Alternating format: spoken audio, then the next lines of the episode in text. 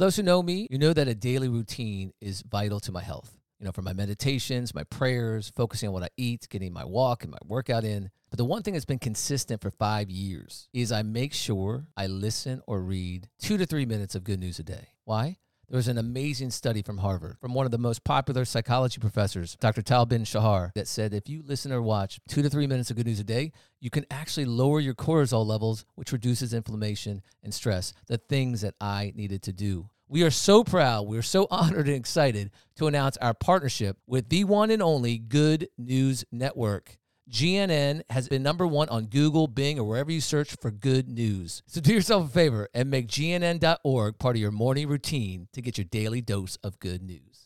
My view is what causes crime is hopelessness, Yes. right? Yeah. Hopelessness breeds crime. And so it makes perfect sense if you go into these places and and create opportunities and create hope, then people are less inclined to go out and commit crimes and the fact is we have to stop with this narrative of, you know, we need to invest more in the same systems that don't work and by that and by that I mean police and prisons.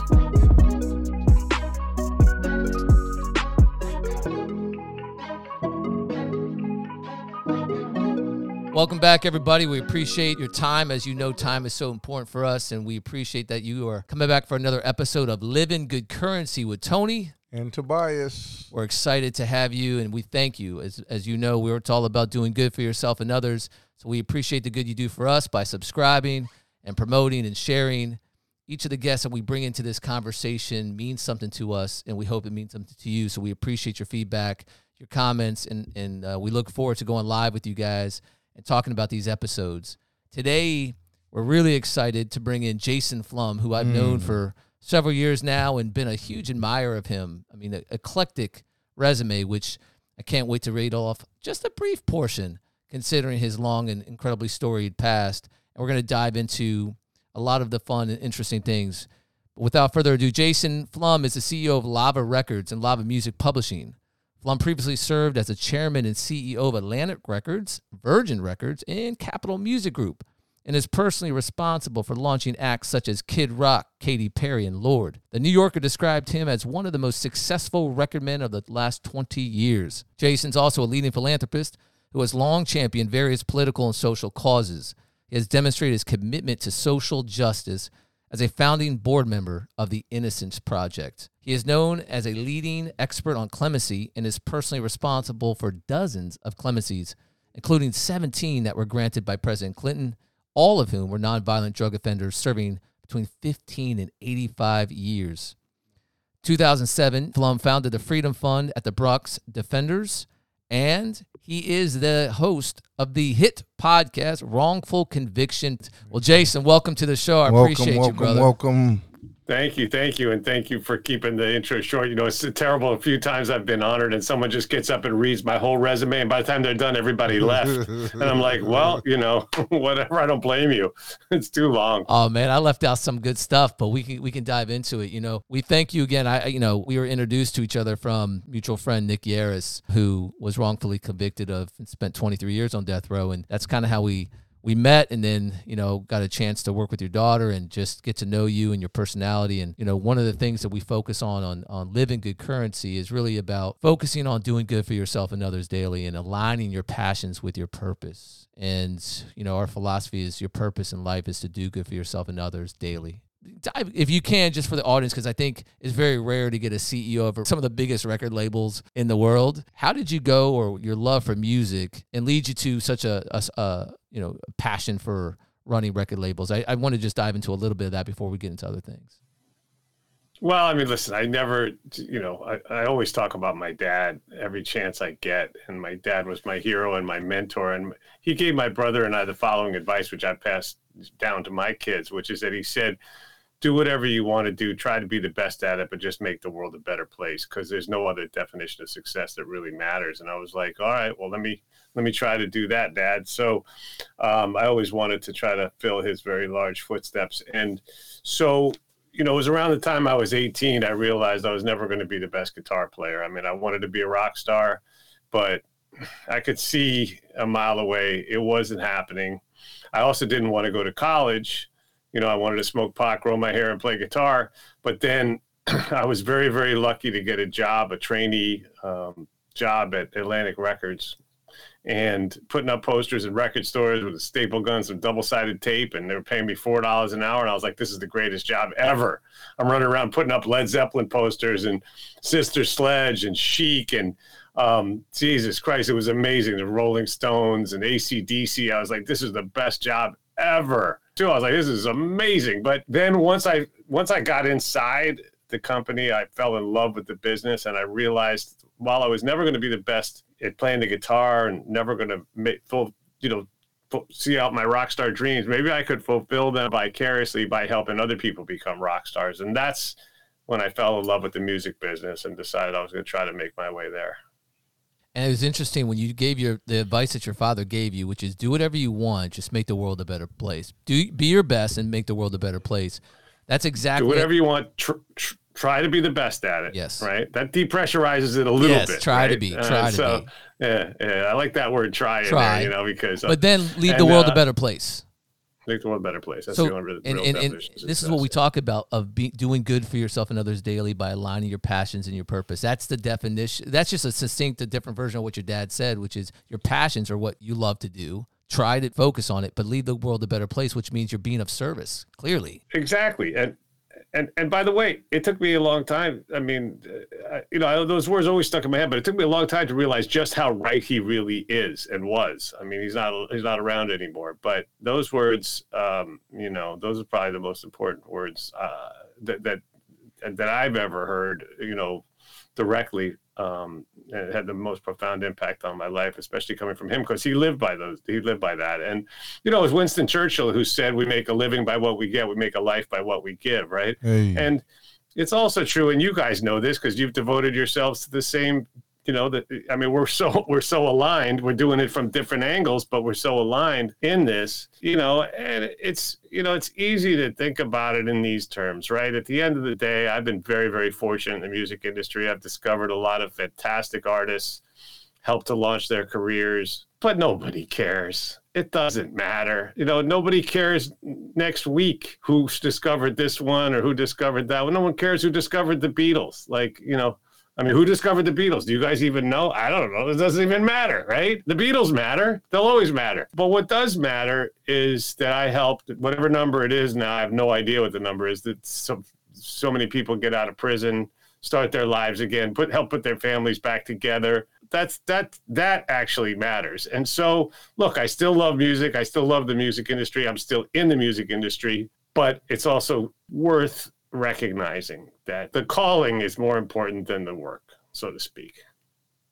So, uh, on that note, do you find yourself when you're talking to these artists, Jason, and you're discovering them, whether anybody knows who discovered them or not, to your point, but do you find yourself instilling, or at least trying to instill, in, in whether it's in your employees and how you run your company, these the same type of advice your dad gave you, or even within these artists as they're chasing their dreams themselves? I mean, Yes and no. They're typically pretty young when you know when we first encounter each other.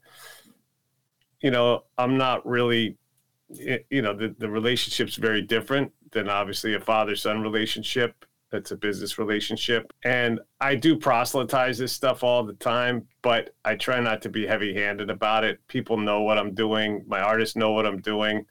If they decide they want to join forces, I welcome it. You know, I might ask them if they could do a, a concert to benefit something or something like that. But other than that, they got to come to it when they come to it. I think a lot of people find their purpose in their early 30s. That's when I found mine. And most of these artists are still a long way off from that. So but you know, look, a lot of people doing a lot of good things. A lot of people doing no good things. You know, I mean, and no judgment here. You know, I, I just uh, I want to do my part, and I'm I'm thrilled to be here with you guys. You know, because we're so simpatico, like I said, and, and spread the message. First of all, thank you uh, for uh, your service and your calling, as you called it. Um, you know, that's amazing uh, within itself. So, my question is, you know, how did you come to seeking to help people who have been dehumanized, demonized, traumatized, monetized to the point uh, it is a lucrative business in America to uh, warehouse often the most uh, challenged and I guess least represented of us Yeah, it's funny. You're the second person that asked me that question today. The first one was Chris Redlitz, who's the founder of the Last Mile program, which teaches coding inside prisons in California and elsewhere. Incredible man, incredible program, transformative stuff. I love it. Um, but I never get tired of telling this story. I mean, look, it starts from the fact that from the time I was a child, I hated bullying. I hate bullying. I don't. I can't. I can't stand bullies. I always take the side of the underdog. Always take the side of the oppressed, not the oppressor.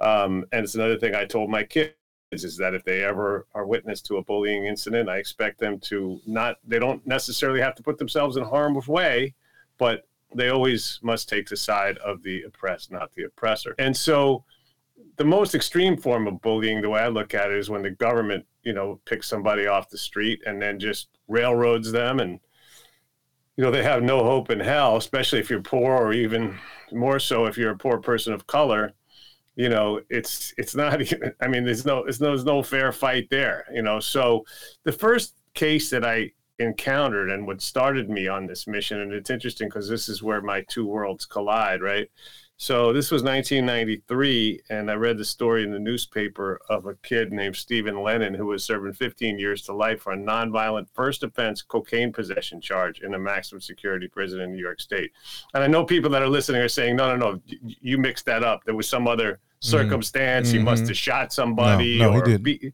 no nonviolent first offense cocaine possession charge. It wasn't a small amount of cocaine, don't get me wrong. It was 4.2 ounces. But nonetheless, it was first offense nonviolent possession. They didn't catch him selling it. So he was doing 15 years to life in a maximum security prison in New York State. And he had gotten his mother, who was not a person of influence, just this, a woman from a little town upstate New York, Shirley, she had gotten people of influence behind the cause to get clemency from Governor Mario Cuomo um, and in spite of the fact that some high profile people, including Geraldine Ferraro, had gotten involved, the governor turned it down. So that's why it was in the newspaper. And I read this and I was like, are you kidding me? Like, I didn't know anything about these mandatory sentencing laws. I knew that I had had a drug problem as a kid. You know, I mean, I had gone to rehab when I was 26 for cocaine. And I recognized that it was because of the color of my skin and my zip code that I interacted with the rehab business instead of the prison business. So I was like, okay, so there, you know, I'm not a religious person, but there, but for the grace of God, go I. So I was like, I got to do something about this. And I didn't know how, you know, the, I, I didn't know anything, but I did know I had to do something. So I only knew one criminal defense lawyer back then now I know hundreds, but I knew one guy because he represented two of the artists I had discovered, Stone Temple Pilots and Skid Row, and they were getting arrested like twice a week, you know. So I had him on speed dial. So I called Bob. I said, "Look, is there anything you could do?" He said, "It's hopeless. This is Rockefeller drug laws. There's thousands of cases like this." I said, "Look, you got to help if you can."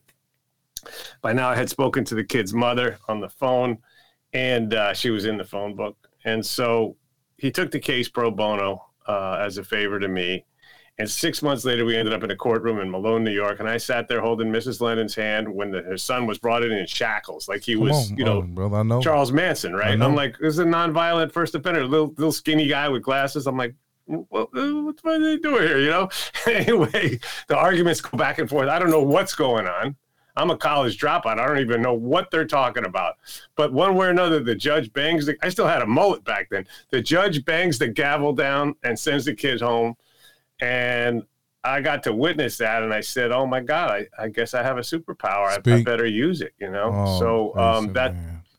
Jason, yeah, so that's what got me started. Oh, brother, 1993, I was convicted uh, on mandatory sentencing laws. Uh, wasn't an adult, and they gave me life without the possibility of parole, uh, regardless to people from five different states coming to speak for my behalf, uh, not being in the house during the case in which they knew. Uh, and the DA even said to my mother, the higher ups, and I won't say the higher ups' name, uh, that they said if Tobias would not snitch or tell upon his co defendants, he's going to die along with them. 1993, not even an adult yet. Matter of fact, they called us juvenile offenders. And so I was sentenced to death. So when you say mandatory sentence, it's called the felony murder rule. And it goes along with a, a strip of psychology. They say we give them the felony murder rule because they're sociopaths, having no capacity to show empathy or care it's ridiculous. So, uh, with that being uh, said, and I say that for context, because that's the reason why I went to prove them wrong. I said, okay, you say I am anti-social. At that time in my life, I didn't even know what anti-social was. I didn't know what a sociopath was. I didn't know what the lack of empathy or care. And said you don't have the capacity. So that justifies how they treat you in there because you, you're not a person. And so when you said a person who comes from selling drugs, no justification selling drugs, but we know the conditions that bring about those kind of realities in people's lives, but no justification to our listeners. No, people shouldn't be selling, using drugs. But the point is to send him to a maximum security prison, you can possibly damage him for the rest of his life. And uh, this is the one thing I know. So knowing that the good work and service and the calling that you've taken on, it resonates with me very personally, and to know that you have been fighting uh, since that time. The you know the, the, innocent projects here denied me three times, and uh, our case because I came out of Compton at the time, and it was worse. Uh, one of the uh, matter of fact, the federal government took over the police department due to corruption, and they said Tobias is too political to take your case, and we don't have enough money to prove what you would need for us to prove. So that's why it took three decades uh, for me to get out. And the proof that they was wrong because I'm not antisocial. They call me a love bug. You know, they call me a magnet of joy. You know, we've started a company talking about spreading good. They said they used the words, dear brother Jason, incorrigible. I didn't even know what the word means. They said he cannot be cured. There is no human quality in this individual. And so, if they have done that to me, uh, in which, uh, due to my father, he said, Son, they might have your body, but only you can give them your spirit and your mind. You have the capacity to leave your physical circumstances and travel into the beyond. And in that traveling and me retrie- uh, retrieving, you know, principles of the spirit and our ancestries and and music plays a great part inside of the prison setting. Dance and, and singing, although uh, it, it kills the administration to see us rejoicing because we're there to be punished. So even in your thinking it's not of consequence, you said, I couldn't be a star, but I'm to make stars.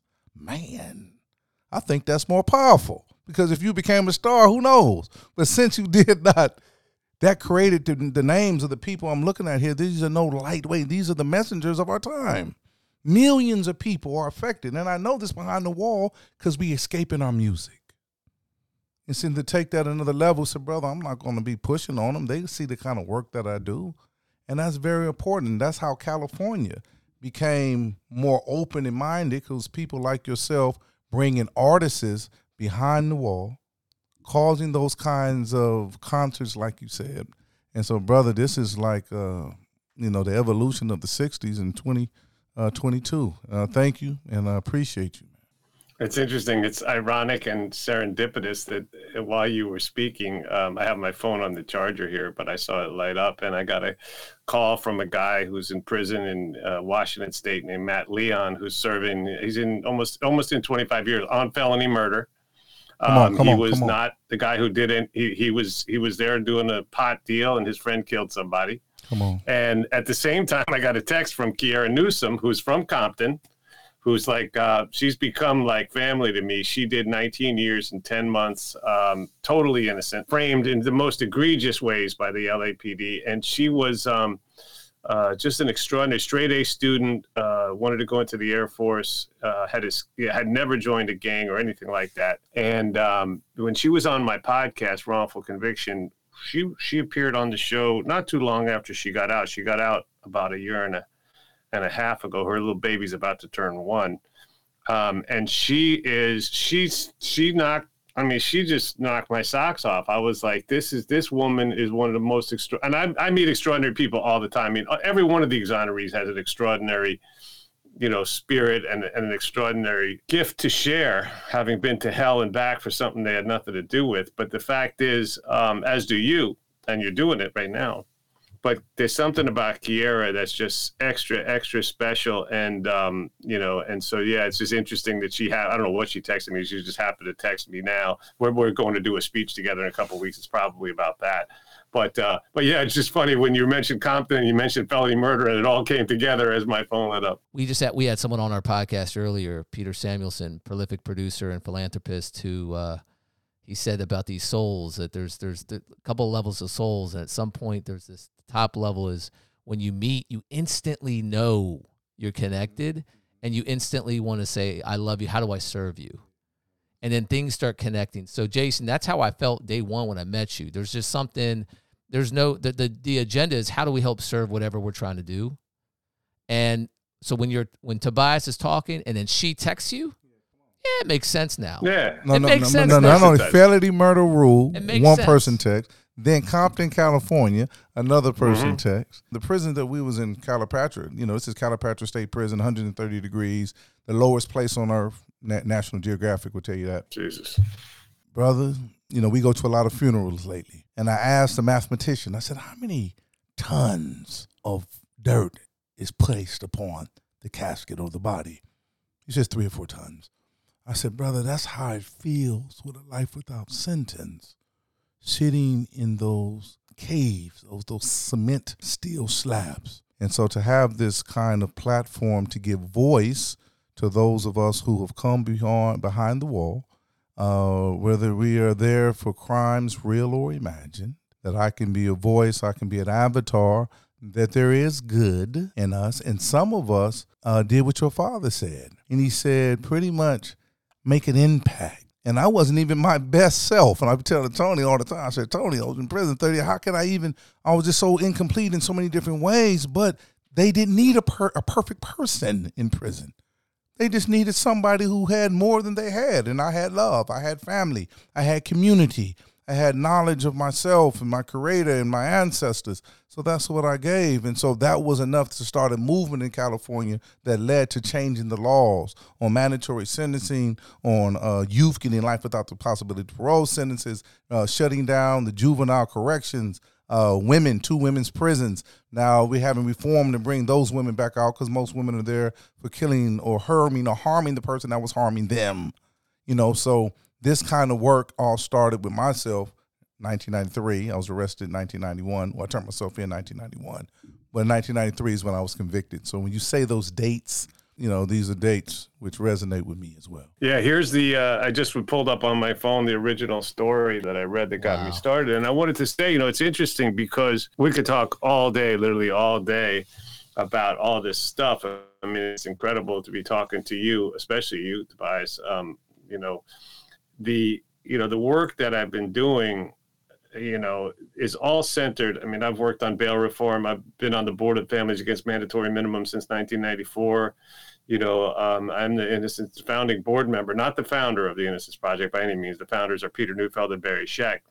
Um, but I'm the original board member there, and I've worked at the, um, you know, Legal Action Center and Drug Policy Alliance, decriminalizing work to decriminalize all drugs and et cetera, et cetera. But my whole, you know, my my my work is centered around ending mass incarceration. You know, because it's the worst failed social policy disaster since slavery, except when you consider, as Michelle Alexander proved, that it actually is slavery. So it hasn't. There's no distinction there. It's just a continuation, and people don't realize that slavery is only illegal in one state. Colorado made it illegal a year ago in a referendum. 49 states, it's still legal to have slaves as long as they're incarcerated. So, you know, the, but the, the issue, you know, it's interesting to me.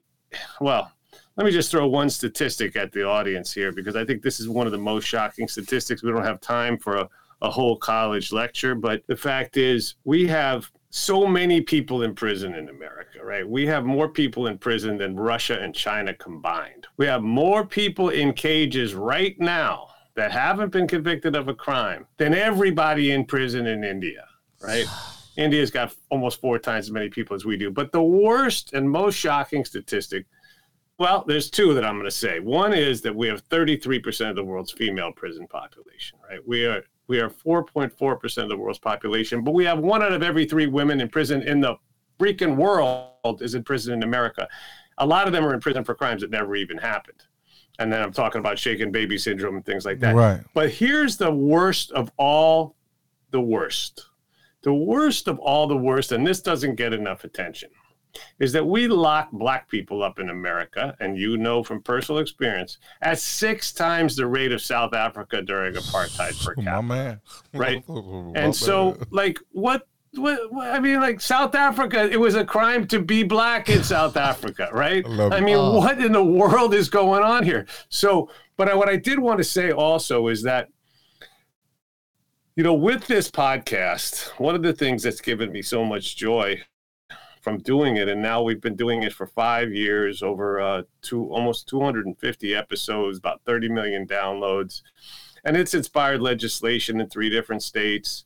Um, but it's also had an impact on quite a few cases. And even yesterday, I mean, this this feeling never gets old, right? Let me let me read you a text I got yesterday from an attorney for a guy named Vincent Simmons who was on our podcast. Now, Vincent has been in prison in Louisiana for 44, going on 45 years, okay, for a crime that never happened, okay? It never happened.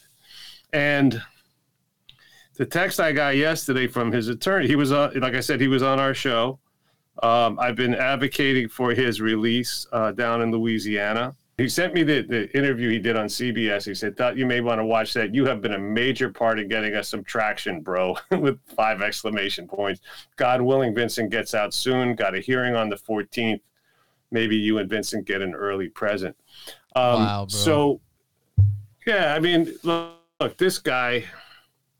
I mean, I, I don't I don't even want to say this. It's so disgusting. But the, the two twin sisters who accused him falsely of kidnapping and raping them and some To Kill a Mockingbird kind of nonsense. They went on TV yesterday, and the guy from CBS said to them, "Well, um, when you initially reported this incident, which was weeks after it allegedly happened,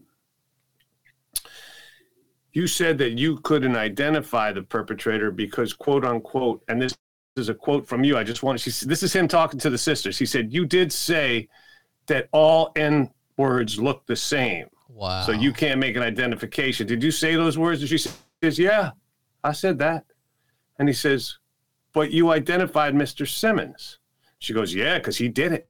Mm. And then later on in the podcast, in, in the in the CBS interview, you could pull this up. Later on, she admits that it was her cousin who was older and that he had started you know this is what it is right? Like she she didn't want to blame it on him so pick a black guy right? And just get a random you know that, that narrative is old, as time but it still exists. And imagine louisiana in the 70s Oh, bro. right? so she didn't admit that he was responsible for this crime, but she admitted that she had been that he had been having his way with her from the time she was nine or ten. He was four years older, and this was a this was breaking news because now everything else she says is under under scrutiny. And I, and I don't need to tell you. I mean, the cousin, his brother was the arresting officer. You know what I mean? And and by the way, when Vincent wouldn't admit in the police station that to the crime he didn't commit and didn't know anything about, never met these people in his life, you know what they did? They shot him in the police station, in the chest. They had to wait for him to heal up to go to trial. Yeah, you can't make this stuff up. You got to hear it. Listen, I'm going to send you guys the episode that we did with Vincent Simmons. But I'm so happy because I spoke to the, I spoke to the chief counsel in the governor's office about this case some time ago. She actually turns out was a fan of the podcast, which was great. um, yeah, it was the funniest thing. I know I'm talking too much, but it was the funniest thing because when I was first on the phone with her, she, I was talking to her about this case and the case of another guy named Robert Spencer, who the governor did actually uh, grant clemency to, and um, he's home and doing great. But um, th- there were two cases I was talking to her about, and and you can't make this up. I'd never spoken to her before. And she says to me, "You know, this reminds me of." Um, a podcast I've been listening to lately. There's this podcast where they talk about these cases, and I'm like, Les, I, I, I was her name. I was like, listen, listen, and she's like, no, no, no, you got to hear me out. Like this podcast, they really go into the, these cases. It's called wrongful conviction, and they did. And I'm like, I'm trying to get a word in. I finally go, that's me. Yeah, and she's like, on. oh my god, you're right, that's you. I was like, Come yeah. on, So it was a funny moment, but it, but the results have been, you know, it, it's been really good. I mean, it's it's had an impact on the Lamont, Lamont McIntyre case, on the Ronnie Long case, and on other cases. And most importantly, we the, the, the purpose of this podcast from the time I started it was to try to shine a light first of all, tell these incredible stories, make a permanent record so that law students and everybody else can study these for generations to come. But furthermore, to educate the public. Come on. So the next time a Tobias comes in front of a jury,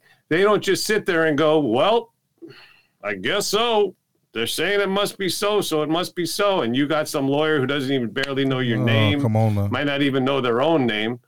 And so, yeah, so the, the best cases are going to be the ones that we never hear about, where somebody in a jury room has listened Amen. to the show and goes in there and says, no, I'm not, I'm not falling for this crap. I'm not going to vote Oh, to convict Jason. just because somebody says so. So that's, that's the, so Jason, look, Jason, it Jason. gives me a lot of joy. It Now, should, I'm- I'm- now, look, I'm, I'm. I'm gonna ask you this on the next step. Okay, after 44 years, 44 years. I'm 52 years old. 44 years, Louisiana, shot in the chest for something you didn't do. Accused or your Angola going through. Come on, we talking about Angola. Now, what what do you feel about what I say, like reentry? You know, what kind are you a part of any organizations or you started and founded in uh how are people getting out and what are they getting out to after this kind of incarceration which is of it the most people and our governor here who commuted my systems i was on the uh, uh, i was on the commutation and he wrote uh, 4000 people in the year i was commuted that have casual contacts that's what i mean. In a medical setting i was involved in a therapeutic kind of situation with 4000 incarcerated people. Point being in them telling me that they have received more trauma, hurt, and pain during their stint in incarceration than they did in their childhood. So I said, now how, since there is a mass exodus uh, coming, you're talking about 100,000 people in California in the next four uh, uh, uh, years, what do you believe we should do now as a society in getting this mass exodus of people who've been taken out of the world? I'm talking about technology. So I'm talking about everything that you can name. We've been in a whole nother place. How do you see this? Uh, you know, what are you doing? Uh, what can we do uh, concerning the reentry process? You know, that's um, something I've been very focused on, particularly for the last about 12, 13 years. Um, I, I helped to found something called the Life After Exoneration program at the Innocence Project. Um, and I helped to start what's called the Innocence Network Conference, which is something that's that joins together exonerees uh, for a weekend of, of healing and togetherness and counseling and, and you know, j- j- all kinds of different social workers and lawyers and Innocence Network people are there. But there's an organization I've worked closely with called the First 72 Plus that's devoted to helping people after they come home. It was founded on the premise that the first 72 hours out have a lot to do with whether or not you're going to be able to make survive on the outside. And so it's now a program that has been wildly effective in helping a large number, not nearly a large enough number, but a large number of, of exonerated people and people who are coming out who may have committed the crime but you know have done their time and deserve a chance. I mean i wish we had more people donating and more you know more resources so we could spread it around even better. But it's a huge focus for me because you point out something that I've like a broken record on this right? Which is that when we release people innocent Mm, or guilty people. almost everybody that's in prison comes home we build walls to prevent them from getting anywhere. Instead of building ramps which is exactly what we should do. Ramps, not And, bridges, ramps. You know, we put we put ramps, bridges, you know, anything. I mean, we should be providing entry ways for them to get back to their families, to their schools, to their whatever they got, their churches. I don't care. Like I said, I'm not a religious guy, but whatever that thing is, and get back on the on the workforce so they can, you know, be a part of society. Instead, we put these extremely restrictive thousands of Mm. different rules of probation and parole, which are designed to make sure you go back to prison. Right. And I watched an incredible TED talk recently that I will share that information with you as please, well, please. which really shined a, a- a very, very powerful light on the challenges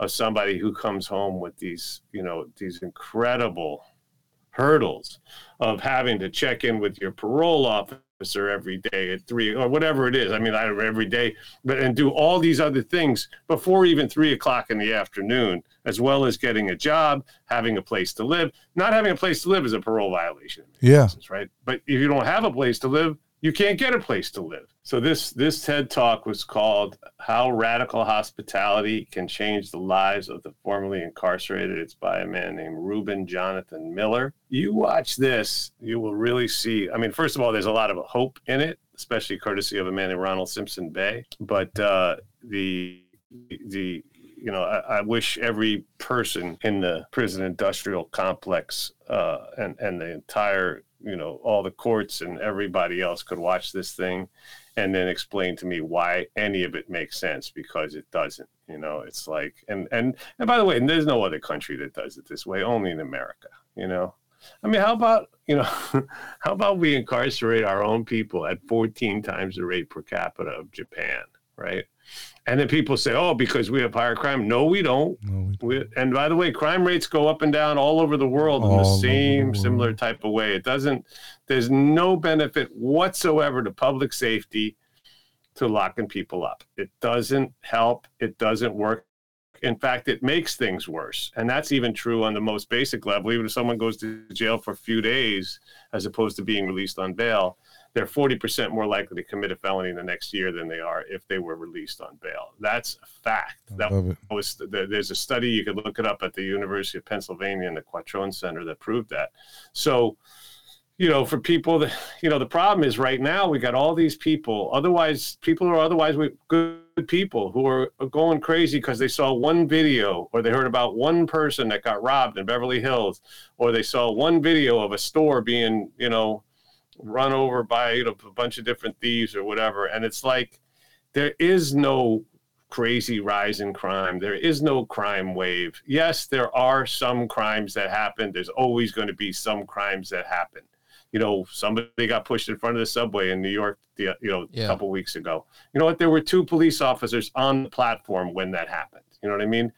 You you can't prevent crime. There's no such thing as a society that doesn't have crime.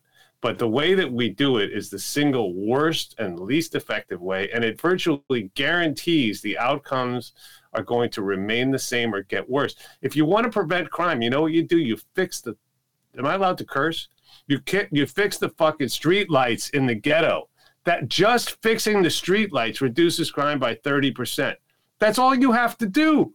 And by the way, you know what else you do? You pick up the garbage off the street and speak, you build some green speak. space. Speak green okay? space. And, That's and, right. That's right. And you put some uh, childhood education, you put some mental health facilities, and the next thing you know, the kids, the next generation of kids are not going to have these same problems, right. right. And the next generation of crime is going to be much, much lower because these, you Those know, simple things. What uh, my view is, what causes crime is hopelessness, yes. right? Yeah. Hopelessness breeds crime, and so it makes perfect sense if you go into these places and and create opportunities and create hope. Then people are less inclined to you know become addicted to drugs because that's the only thing they can do that makes them feel you know like they Escape. are you know escaping from this reality or whatever. And they're less inclined to develop mental health problems and they're less inclined to go out and commit crimes. And those crimes yes once in a while those crimes might be in the neighborhood of somebody who looks and walks you know of somebody who lives in in a, in a, uh, in a wealthy zip code. And you know what you know, that's I, I, and I don't. I'm not. You know, look, I, I wish that didn't happen, and I wish it didn't happen anywhere. But the fact is, we have to stop with this narrative of you know narrative. we need to invest more in the same systems that don't work and by that and by that I mean police and prison. Jason, you are a uh, you are a leader, brother. I know you're very humble in how you speak about what you've done, but it's it's imperative that you continue to put your microphone where your mouth is, and that which is great that you're having. You you can at least see in the five years you've been doing it the the, the powerful impact. You know, media spreads. It could be positive or, or negative. I mean, Good News Network was created in 1997 by Geri Weis-Corbley, who, who taught herself HTML coding because she was so sick that DC murder was at an all time low, but it was at an all time high in the news. And so she was like, there's so much more good than there is bad. There's so much more good news. Right. There's so many more good people. People are like, no, if it bleeds, what is it? It bleeds, it It reads, leads, whatever. it It leads, it bleeds. So leads. she just said no and screw it. And so she formed her own uh, GNN, which, you know, I'm lucky enough to be a part of. We are lucky enough to be a part of now. But, you know, since 1997, it's good news is, is, is for like typically bad news gone good. And to show people the positive, it gives people hope. Um, you know, then, you know, this, and that's really where, um, I think our, our our our our paths keep crossing and hopefully can cross even more so we can continue to help rise the the positive. I mean, people need to understand that there's to your point, there's hope, not just how do we create hope for all those uh the issues like the street lights and just almost the simplicity of what you're describing about Oh, brother, please hold on. Please Yeah, yeah. allow me to name them. okay. I asked him a question. He gave me an answer, and I wrote it down. Although we're already on it, provide light. Yes. Mm, that can be a whole nother podcast. Two, pick up the trash. We ain't talking about just the trash. I'm talking about the trash food they selling and all that. That's another conversation. Then he said, education of the generation that is to come. Proper education, whatever that can mean, whole nother part.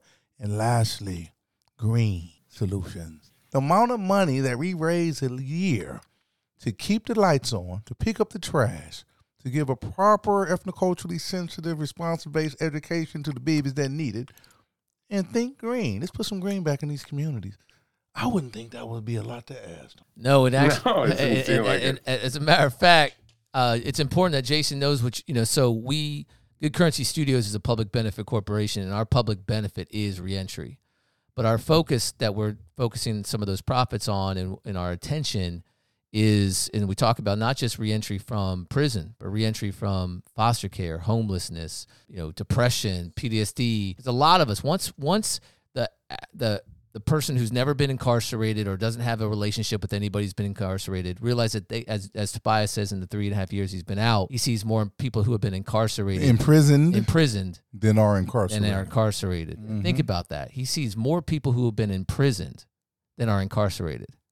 Meaning there's so many of us who are quote unquote free that are trapped in our own depression, our own cyclical Lies, cycles, falsehoods. Exactly. implicit biases, explicit biases, whatever the case might be. Then there was the people who are seen inside of physical cells. That's right. And I think once we, and that's one of our hopes with this podcast as we start interviewing people, is to really realize that we all have our own imprisonment. We are all connected. This benefits you because you may be imprisoned in your own mind or your own body or your own whatever it is, your Comforts. comforts, your childhood dramas or whatever it may be. Tobias, why don't you uh, share with Jason what? Um, so what we have a sister foundation called the Huma House. It'd be, I think it'd be cool to have Jason hear about just quickly some of the Okay, initiatives. uh, just real quickly, uh, Huma is a mythical bird that is a maternal or mother bird, and she provides care to those in need. So it's called the Huma House, and we provide Huma care. It's one thing I learned in prison very quickly that at the time California said, okay, stop beating and killing prisoners, neglect went up. So no toilet paper, no water, no human contact, no sunlight, neglect. So the opposite of neglect is care. So we are seeking to give people what we call whole person care. And as you said, turning on the lights is sometimes just giving people enlightenment, the kind of enlightenment they didn't have when they lived in whole lives of darkness. So we do that through various means. Some is through creative means, through the arts. Some is through green solutions. So, you know, I'm a farmer. Uh, I've done it in the institution. I was raised partially in South Carolina. So I have a relationship with the earth and I know the importance of getting people back into the earth as a community and eating foods that we're growing ourselves. So that's an aspect. We have one sister who's very deep like you into uh, the uh, the legislation and fighting to get people uh, out of prisons from you know ridiculous sentences, too much uh, sentences. So there's a whole system that we are creating now. We're seeking to do the housing because we're figuring out, as you said, a lot of our brothers and sisters who are getting out, especially in California, are falling victim to homelessness and all the dis-ease and dis-ease of that. And so now the last component, which is often the most difficult, is finding spaces outside of the inner city in which people can find oasis. But the Huma House uh, is a nonprofit that uh, specializes in bringing the proper kind of care that I understand that we need when we get out. And uh, we have us, which are previously incarcerated people, uh, me and a sister named Janaea, uh, who are at the helm. She went in at 16. She's 36 years old. two women's prisons in California. She's been to both, and she's able to go into both. And so when I ask you these things about reentry, that's where uh, the focus is because I'm a reentry person. So uh, I appreciate. It. And the four things that you said is of absolute importance. You know, we got to turn on the lights, we got to pick up the trash, and we got to educate our young folks who's out in these streets in green solutions. Man, we got to return our communities back into beautiful spaces. And uh, so, yeah, that's exactly what Human Care uh, offers to reentry people yeah, and I want to just throw a couple more things out there. I know we're about out of time, but it's incredible how, how, we've got it really completely backwards in terms of our priorities, right? The New York City comptroller just released a report that showed that it costs to keep somebody in Rikers Island for a year. Rikers Island, the most dangerous prison in New York State, and by far one of the most dangerous prisons in, in America or the world. And it's a, it's not even a prison; it's a jail. Eighty percent of the people there haven't been convicted of anything, but it costs five hundred and sixty-five thousand dollars a year to keep somebody in Rikers Island. Now, imagine what we could do with that money million. if we actually, yeah, you could you could put them in a suite at the Four Seasons, and you can hire me, and I make sure, brother, they will never commit or think about it. Go half a million, don't even trip. you follow them around exactly. Oh, don't even trip, sure bro. I love what I hook up to And the other thing I just wanted to share is that you know, picking up on what you said, Tobias, about what both of you guys have been saying you know, tomorrow morning, seven o'clock, I'm heading up to visit an innocent man named Paul Cortez, who's in prison in a place called in a prison called Green Haven in New York. He's been in for almost 17 years.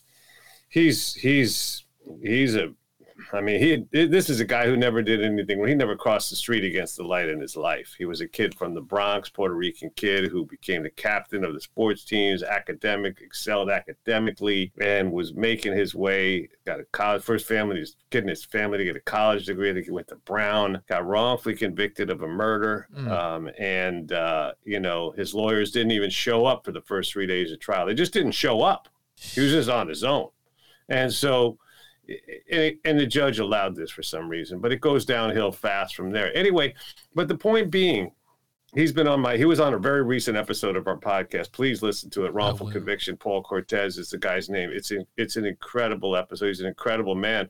I'm going up to see him tomorrow, and one thing every time I visit a prison, and I encourage people who haven't visited a prison to visit a prison. Uh, there are mm-hmm. programs where you can write letters to people in prison. You can Google, I forgot the names of them, Tobias, you probably mm-hmm, know. Mm-hmm. There are programs, uh, the Douglass Project is a project I'm on the board of, which is a recent startup out of Georgetown University that is going to be creating pathways to connect people who want to visit connect. prisons, people in groups, school groups, church groups, et cetera, bring them inside the walls, create proximity, as Bryan Stevenson says, the great Bryan Stevenson.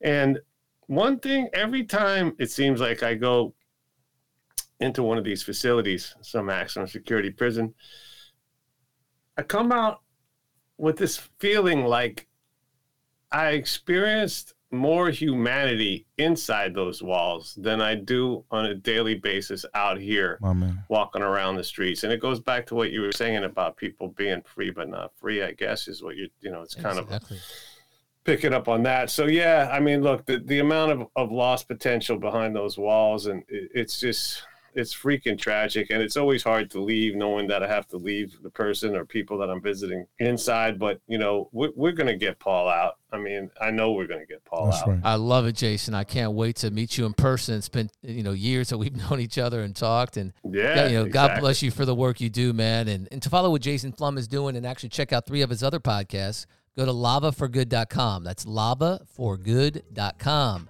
you can not only listen to Wrongful Conviction, but his other three podcasts Righteous Convictions, Junk Science, and False Confessions. Jason, true honor. We appreciate everything you've done. We can't wait to get you out here in person, and let's get to work. Don't forget to check out new episodes every Monday. We're super excited about this. What's up? I'm Jason Flom. I'm Tony Samadani. I'm Tobias Tubbs. And we are living, living good, good currency. currency.